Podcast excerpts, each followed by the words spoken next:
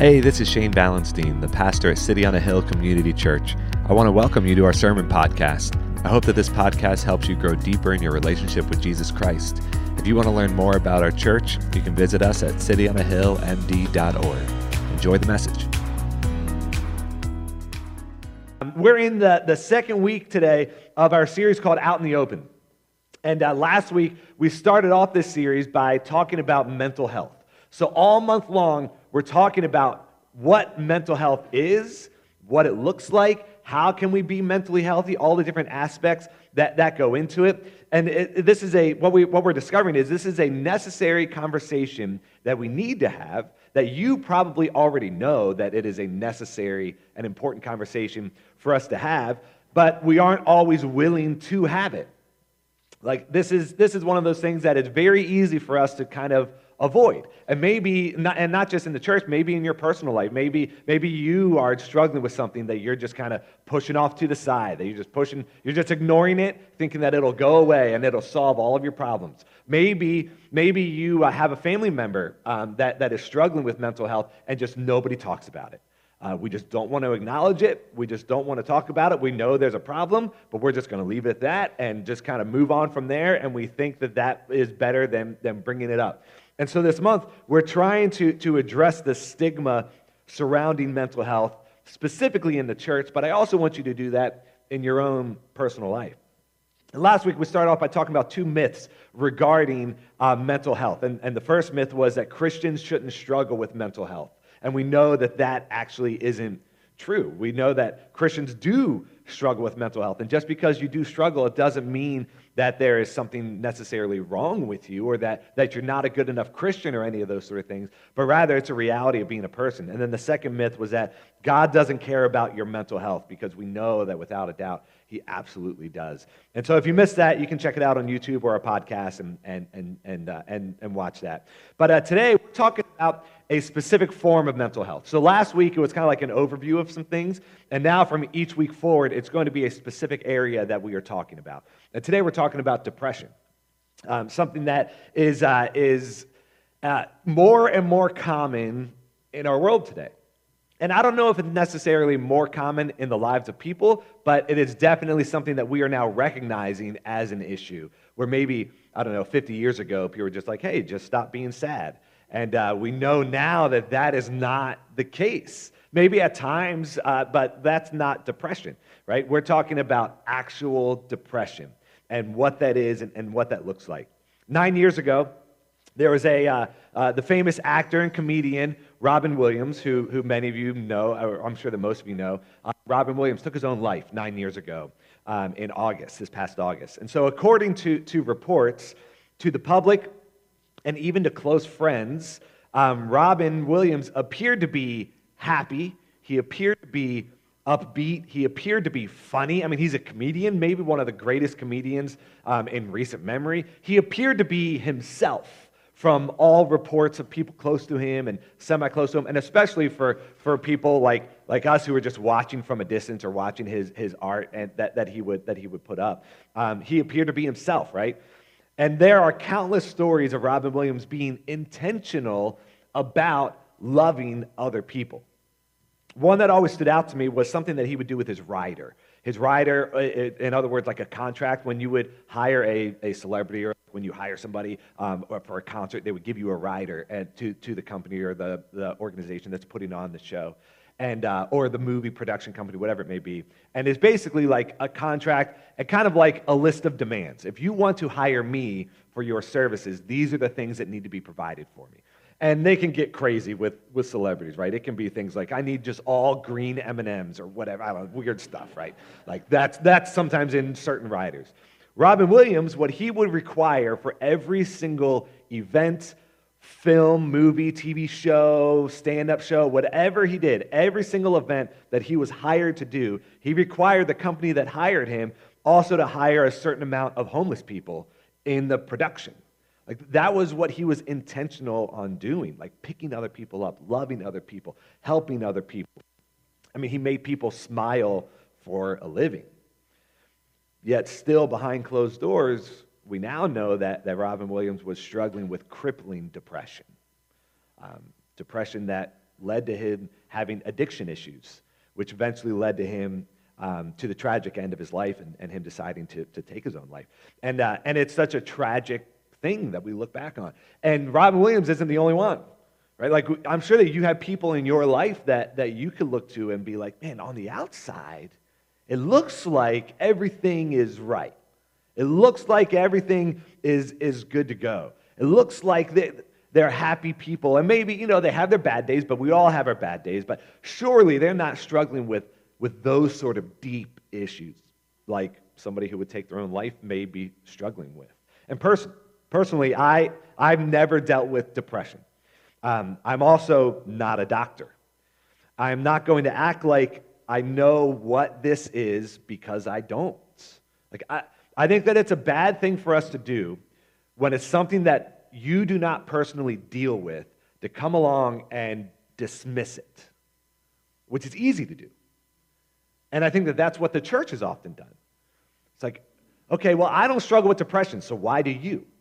I don't struggle with this, so, wh- so why do you?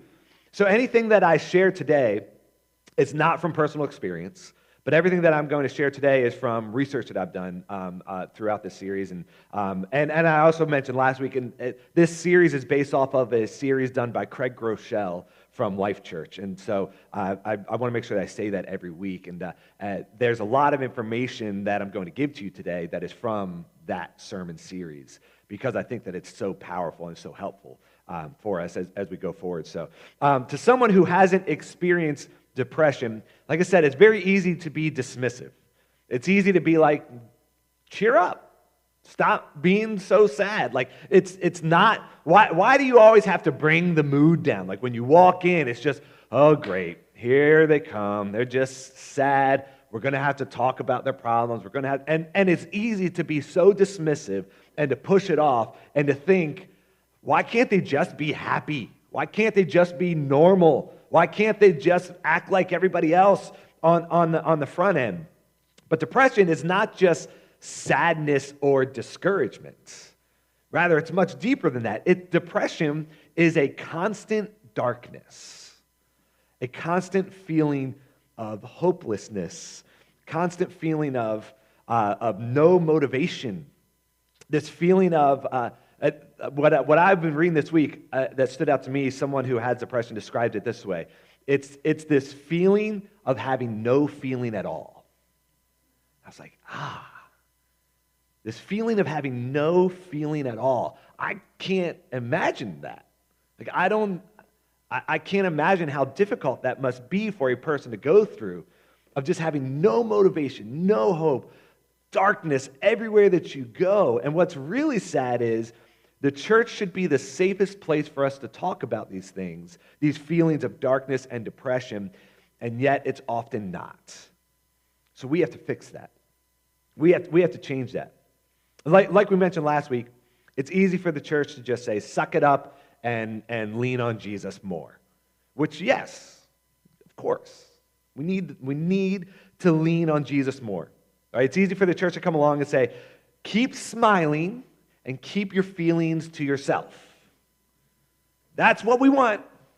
We want you to walk in here in your Sunday best with a smile on your face and don't bring your problems up because everybody's got them.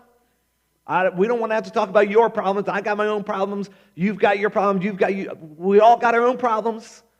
So suck it up. Put a smile on your face. Sing these worship songs.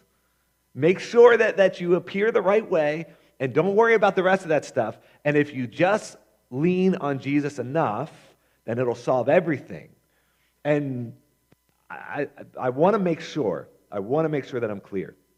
I believe that Jesus can conquer anything in our lives, anything and everything.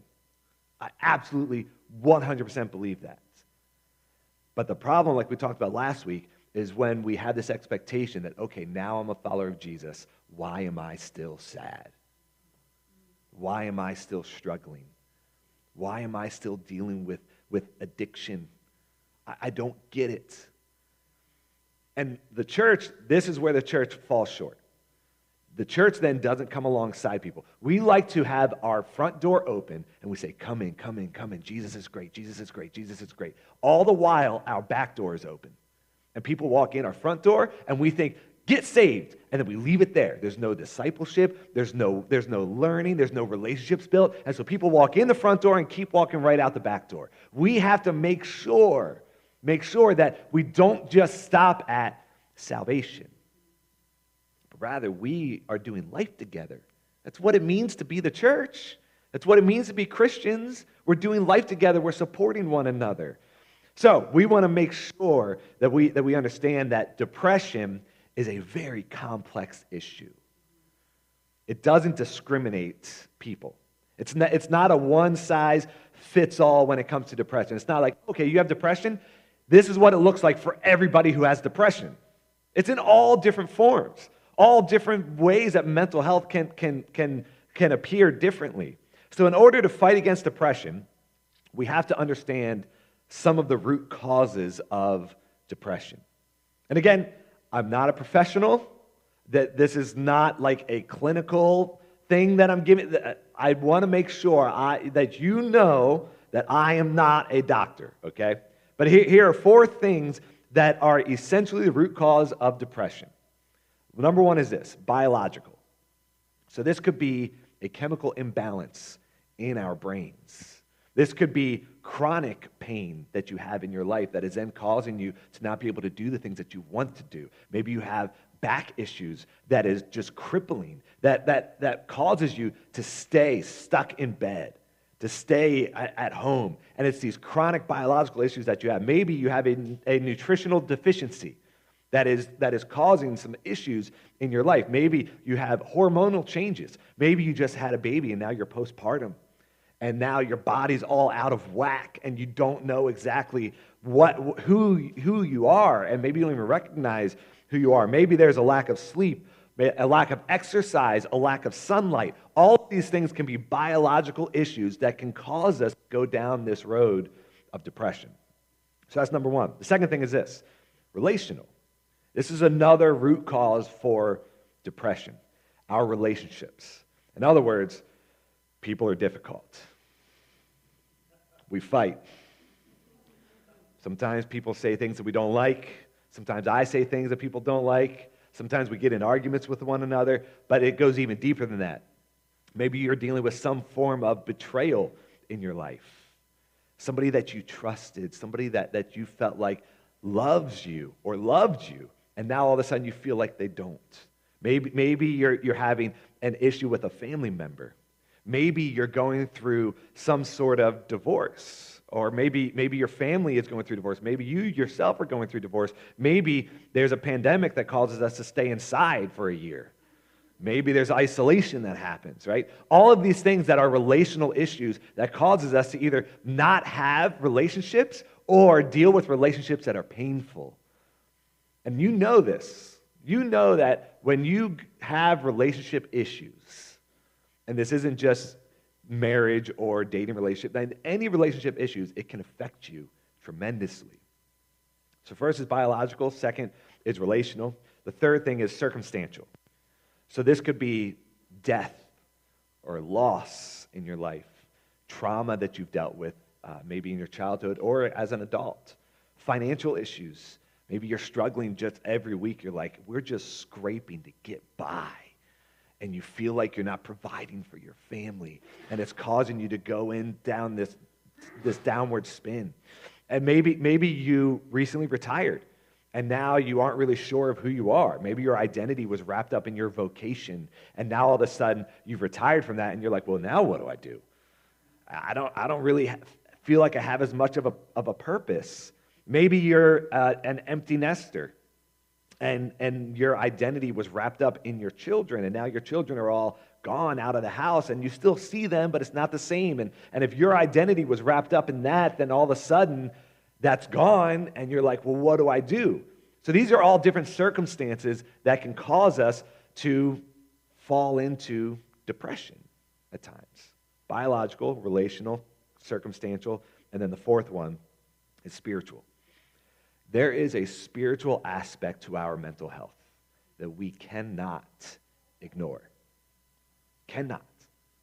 Every moment of every day, there is a spiritual battle that is going on. It's the, this is the truth. And it's things that we don't necessarily see. It's things that, that, that are not happening right directly in front of us. Or maybe they are, but we just don't, don't recognize them. But there is a very real spiritual battle against the forces of darkness that want to steal from you, that want to kill things in your life, that want to destroy everything that matters to God and everything that should matter to us. That is a real thing, and we cannot dismiss it. And when we have spiritual things going on in our life that causes us to, to be confused or frustrated or angry, it puts us in a situation where now we think, why am I dealing with this? If, I, if I'm a Christian, if I say I follow Jesus, why am I dealing with these spiritual issues in my life? So remember, not a licensed counselor, I'm not a doctor, I'm just a pastor. And I, while acknowledging how complex of an issue this is, my focus today is coming from a spiritual perspective. That's, that's the focus. But it, obviously, we're touching on everything. And, and, and it's important to recognize that it's not like I'm going to stand up here today and be like, okay, here we go. Let's solve depression in our world, right? We're all figuring this out. This is fluid, this is moving. There are so many different things that, that are happening. So I want to acknowledge how complex it is. But we're going to look at a guy in the Bible who's very depressed. Very, very, very, very depressed. Jeremiah. He was a prophet of God, and we, we mentioned him last week. Um, but uh, how the question that a, a lot of us could have is how can a man who is speaking on behalf of God be so depressed? I mean, he's a prophet speaking to the, to the nation of Israel, speaking on behalf of God, and he's struggling with depression. He's struggling with sad thoughts.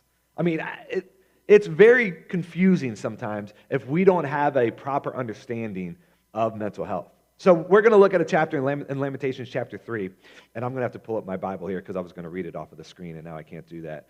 Um, so give me, give me just a second. In Lamentations 3, we need some context from where uh, Jeremiah is coming from, okay? Here we go. Got it. All right.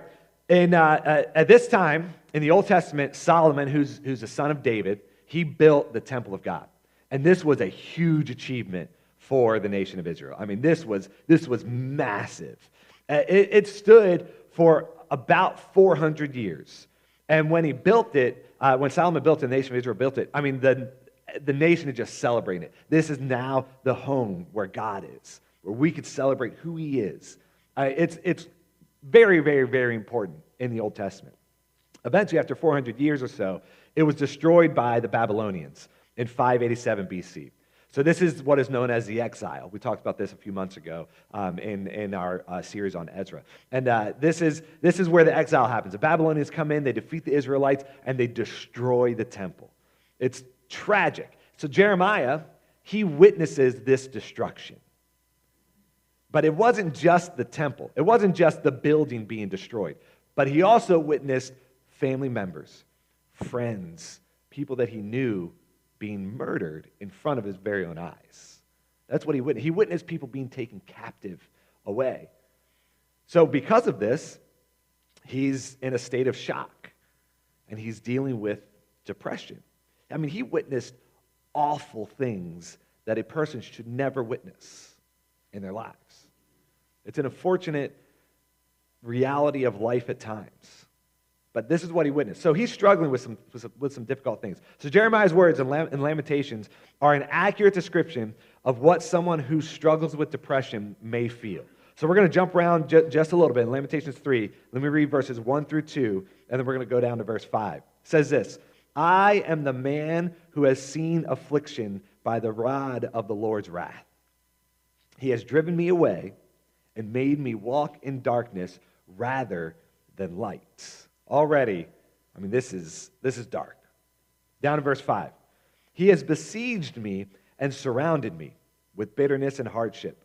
He has made me dwell in darkness like those long dead. He has walled me in so I cannot escape. He has weighed me down with chains. Then down in verse 17, I have been deprived of peace.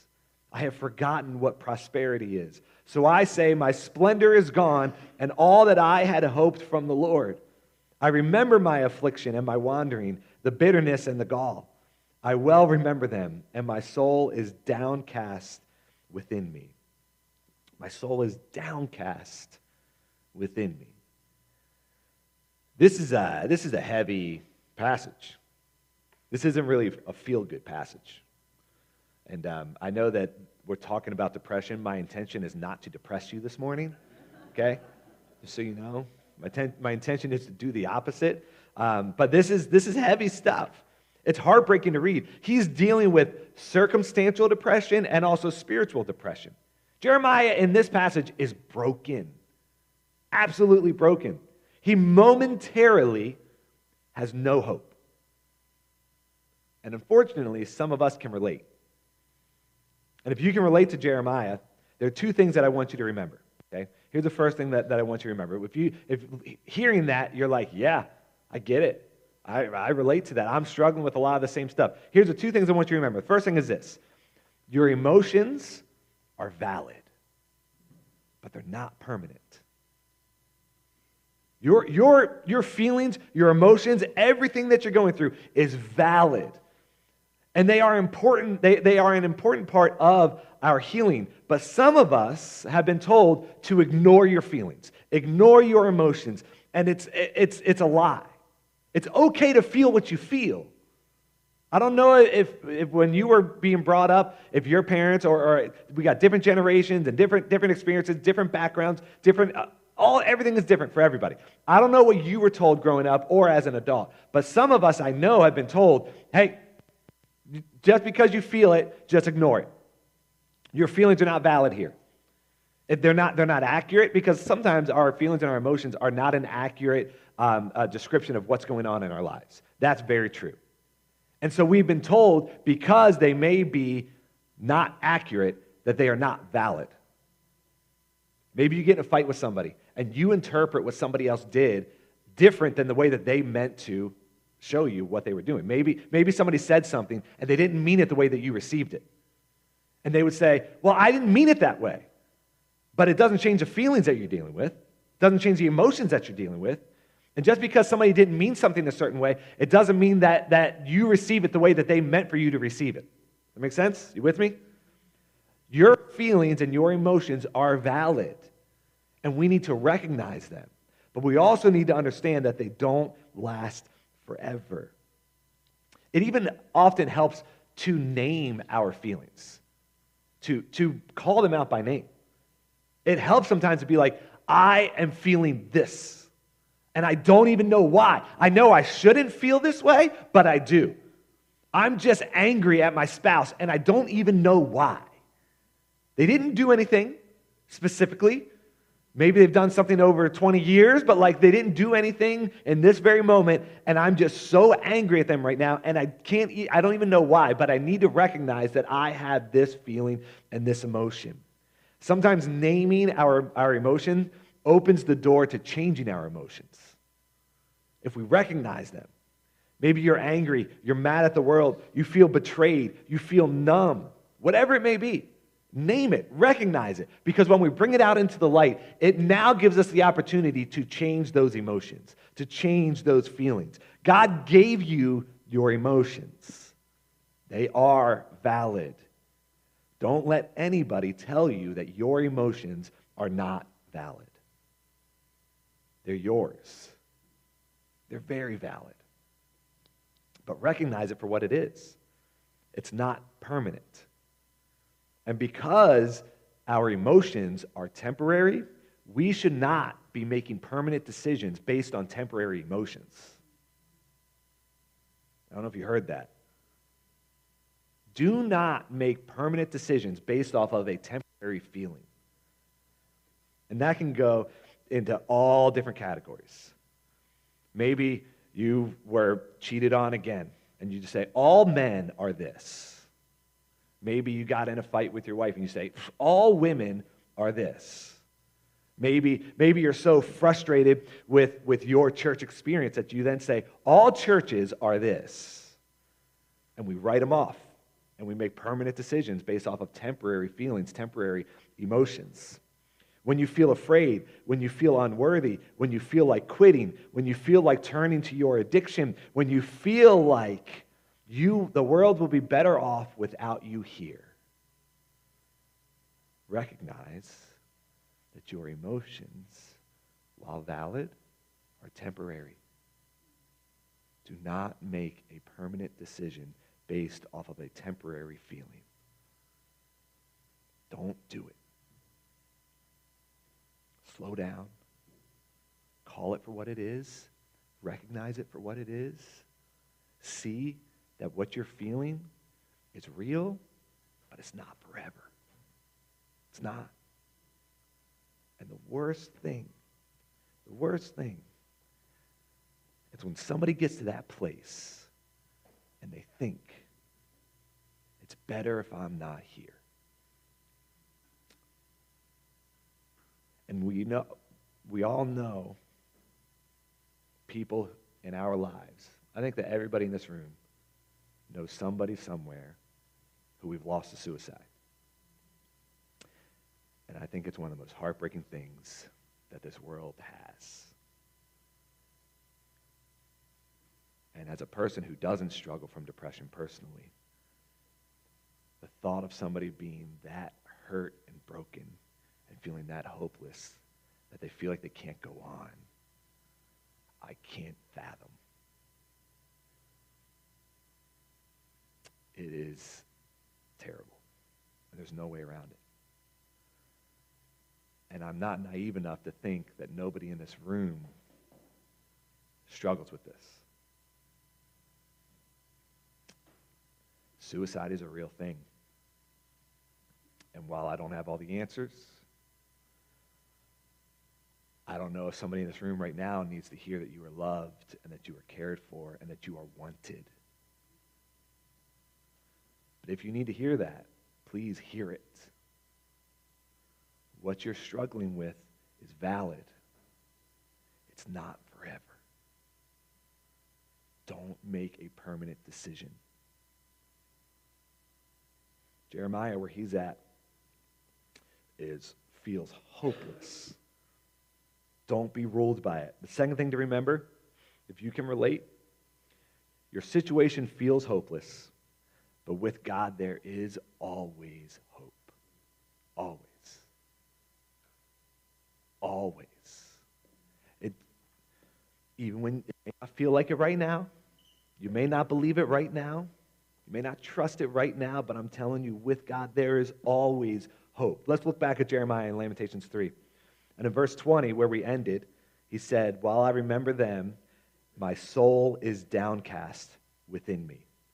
But then in verse 21 through 23, very next verse, While my soul is downcast within me, yet this I call to mind, and therefore I have hope. Because of the Lord's great love, we are not consumed, for his compassions never fail. They are new every morning. Great is your faithfulness. Great is your faithfulness. Because of, God, because of God's great love, we are not consumed. Not consumed. Because of God's great love, we have hope. And the Hebrew word here for love is hesed, which is difficult to translate, but it's used 248 times in the Bible. 248 different times. An accurate translation in this passage would be this for love, the unbreakable devotion to God's promises. The unbreakable devotion to God's promises, or the covenantal commitment to God's character. And this is on behalf of who God is. So, what this is saying is God has devoted himself to you. And his devotion to you is unbreakable on his end. On his end. On our end, it's different because we have a choice. You can choose to accept the love that God is offering, or you can choose to not accept it. But in God's, on God's end, the love that Jeremiah is talking about is described as the unbreakable devotion to God's promises. Everything that God is, everything is committed to his people. Everything. To you and to me. Everything. God's entire character is committed to people, committed to love, committed to compassion, committed to salvation. And the love that we talk about in God is it's unlike anything else that this world has ever seen. I say this all the time. I say this constantly. I can't say it enough.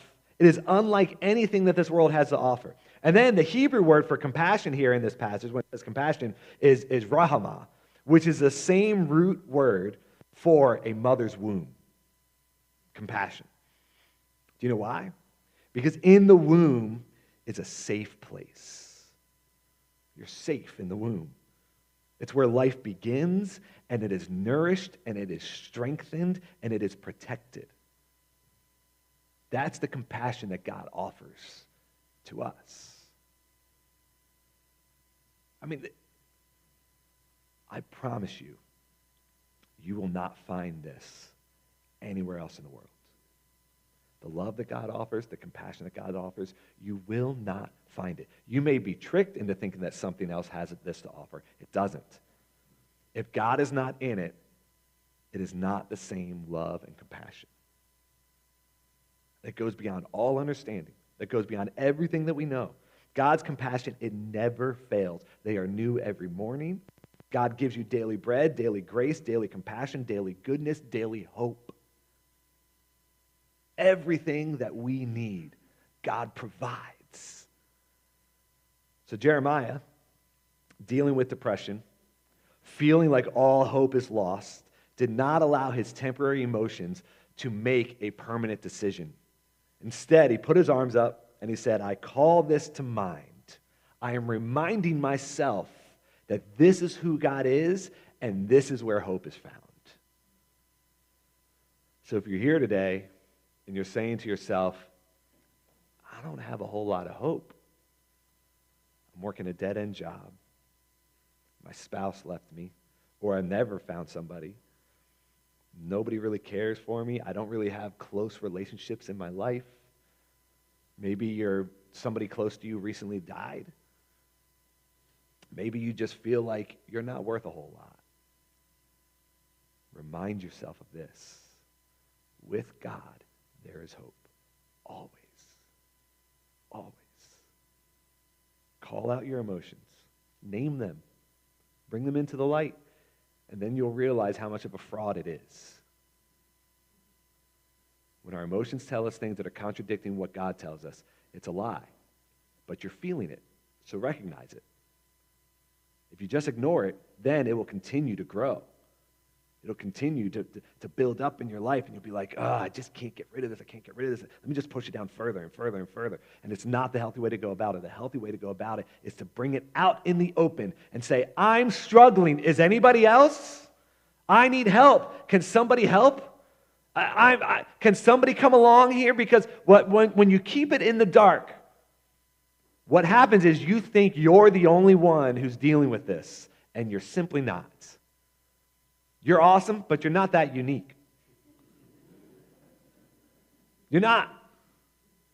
We all deal with the same stuff in different ways in different ways. And this isn't to minimize what's going on in your life, but if you keep it in the dark and you tell yourself that you're the only one dealing with this, then it's only going to grow, it's only going to get worse. But the minute that you bring it up and you say, "Hey, I'm kind of I'm kind of hurting here."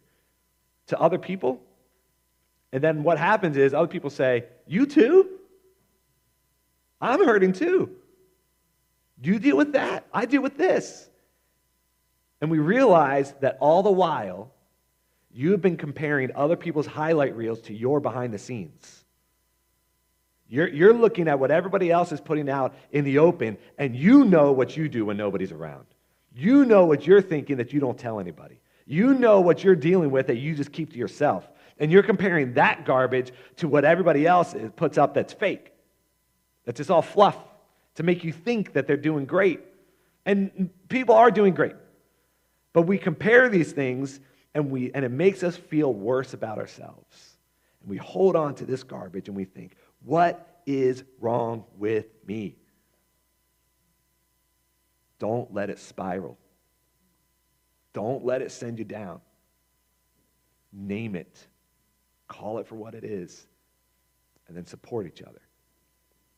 And this is where the church comes in. You and I, not, not, not just I, not just my staff, you and I have a responsibility to pick each other up. You and I have a responsibility to love one another. I can't do this on my own. I need you to do this with me. And if somebody comes along and says, hey, I need to just talk to somebody, you better take the time. You may say, I'm so busy. There's nothing more important than loving on people who need to be loved on. There's nothing more important. Now, I'm not saying that, that you have to just drop everything immediately in every situation, but make time, fit it in. It's worth it. It is so worth it. So I want to challenge you. If somebody comes to you and says, I need help, support. And you may say, I'm not, I'm not a doctor. I told you that. I'm not a licensed counselor. That's okay. You don't need to be to love. And then there are times where we do need professional help. We talked about that last week. If you do need professional help, find professional help. If you're, if you're here right now, if you're watching online, and you're like, I need professional help and I don't know where to start, please talk to me. I will find you professional help. I've done this for many, many, many people in our church. I've done this for myself. So if you need help, and either you're embarrassed, one, you shouldn't be, but maybe you're embarrassed, or two, you just don't know where to start. You just don't know where to go. It starts by talking to somebody. That's where it starts. And it starts by reminding ourselves, like Jeremiah, who God is, what his character is, and how it changes everything. Don't forget it. So I'm going to invite the worship team up as we, as we get ready to close here. I pray that you don't deal with some of these things. I really do. But the reality is, we live in a fallen, broken world. We are fallen, broken people. We deal with problems. We deal with mental health issues. We deal with all of these things.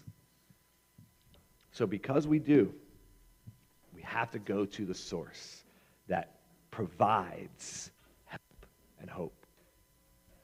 So, wherever you're at today, if you're struggling, if you're not, praise God. If you're hurting, if you're not, praise God. If you need to be reminded of the goodness of God, pray. Pray. If you need to be reminded of who He is and what He's done, starts right here. And if you want to come up here and pray, please feel free to come up here and pray. If you want to pray at your seat, if you need to talk to somebody because you need help, I'll be up here in the front. Pastor Nicole up here in the front. You can nudge your neighbor, whether you know him or not. I'm giving you permission to say, hey, would you just pray with me? Do it. A church that supports one another is a church that is reflecting who Jesus is. So that's what we're going to do. Don't be embarrassed. Don't think that people are going to think differently about you. Rather, what happens is people relate to you better. They say, Oh, you're not this perfect specimen of a human being. Oh, you do have problems like I have problems. We do have things in common. It breaks down walls. So be intentional, okay? Let's stand and let's sing.